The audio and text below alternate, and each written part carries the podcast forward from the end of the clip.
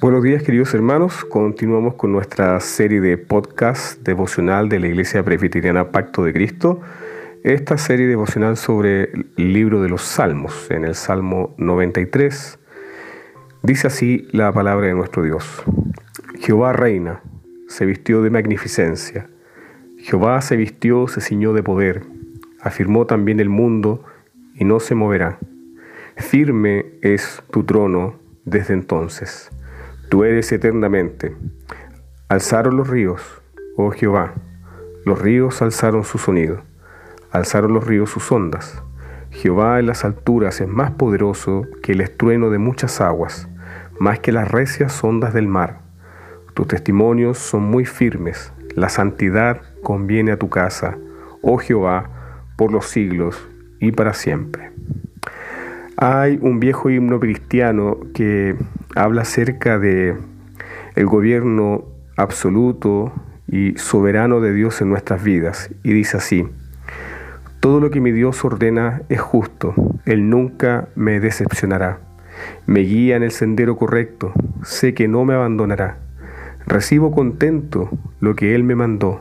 Su mano puede borrar mis penas y con paciencia espero su día.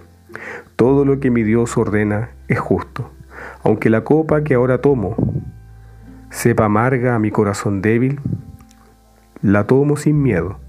Mi Dios es fiel, cada mañana nueva. Dulce solaz llena mi corazón, y las penas y el dolor se marchan. Todo lo que mi Dios ordena es justo. Aquí manifestaré mi convicción, aunque la tristeza, necesidad o muerte sea mi suerte, no estoy desamparado. El cuidado de mi Padre me rodea. Él me sostiene para que no caiga y por eso le confío todo. El fundamento de toda la teología cristiana es la doctrina de la soberanía de Dios. La doctrina de la soberanía de Dios es el monte Everest de la teología bíblica, de toda la verdad bíblica. El reino absoluto de nuestro Dios representa su derecho indiscutible de gobernar todo lo que Él ha creado. Su reinado es el ejercicio libre, continuo y sin obstáculos de su autoridad suprema sobre todas las cosas. Esta es la piedra angular de toda confesión y credo. Nuestro Dios reina. Y esa es la verdad principal que nos plantea el Salmo 93. Nuestro Dios reina. La soberanía de Dios significa simplemente que Dios es Dios, no solo de nombre, sino en plena realidad. Es decir, Dios siempre hace lo que quiere, cuando quiere, donde quiere, como quiere y con quien quiere. Esta es la gran verdad de la soberanía divina, su derecho inigualable de reinar sobre todas las obras de sus manos. El Salmo 93 es un salmo de entronización, uno que celebra el reinado soberano de Dios sobre toda la tierra. El soberano reino de Dios lo podemos apreciar en los primeros dos versículos. El salmista comienza esta canción con una declaración de la verdad suprema acerca del ser de Dios. Jehová, el Señor del pacto, ese es su nombre, Jehová, el Señor del pacto, reina. Sus vestidos reales son su majestad. Está vestido con la dignidad de un rey supremo. Está armado con fuerza. Tiene el poder de un rey guerrero y victorioso. Debido a que Dios es soberano, el mundo está firmemente establecido. No se moverá. Sus leyes morales, sociales y espirituales que rigen el orden mundial son sostenidas por este poderoso rey. Su reino no será movido por hombre, por nación, por movimiento, por estallido social. No existe nada que pueda derrocar el reino de nuestro Dios. Su trono es eterno, sin principio, sin fin. Antes de cualquier cosa creada, nuestro Dios ya era el soberano Rey de los siglos. Su trono fue establecido hace mucho tiempo para nunca ser derrocado, usurpado o invadido.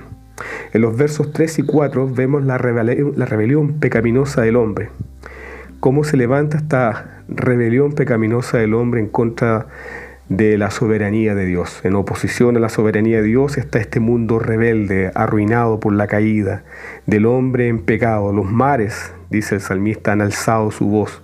Los mares han levantado sus olas. Este estruendo eh, de las aguas caóticas que representan poéticamente el desorden moral, eh, especialmente en las naciones que están lejos de Dios para el salmista. Los mares simbolizan todo lo que se opone al reino del Señor. Todos los poderes destructivos del pecado y Satanás finalmente están encarnados en este mar que amenaza el orden establecido de Dios en y sobre la tierra. La rebelión pecaminosa del hombre está en contra del Señor soberano. Aunque los hombres y las naciones unidas a Satanás, como un mar embravecido, que lo podemos ver en Apocalipsis capítulo 13, versículo 1, el salmista nos dice que nuestro rey en las alturas es más poderoso. Es más poderoso que el trueno de los rebeldes, es más poderoso que las aguas tempestuosas, es más poderoso que las olas de maldad. El Señor, dice el salmista, en lo alto es poderoso. En el verso 5 tenemos la segura revelación de Dios. La estrofa final del Salmo declara dos características más del gobierno real de Dios. Primero, su reino es un reino de ley inmutable. El salmista enfáticamente declara, tus estatutos se mantienen firmes. Eso nos recuerda el Salmo 19, versos 8 y 9. Los mandamientos de Jehová son rectos, que alegran el corazón. El precepto de Jehová es puro, que alumbra los ojos. El temor de Jehová es limpio, que permanece para siempre. Los juicios de Jehová son verdad, todos justos. Del mismo modo, Dios no cambia en su santidad. Una trascendencia y pureza que adorna su casa para un día interminable. Dios es eterno, absolutamente santo, inmutablemente perfecto en su persona y en todos sus caminos. El Señor reina supremamente sobre toda la tierra. No hay hombre que pueda frustrar sus propósitos eternos. No existe nación que se levante como un agua furiosa que pueda derrocar el reino de nuestro Dios. Por lo tanto, los hijos de Dios deben confiar que el Señor reina en sus vidas. En las circunstancias difíciles que estamos viviendo como país, los hijos del Señor deben confiar una y otra vez que el Señor reina.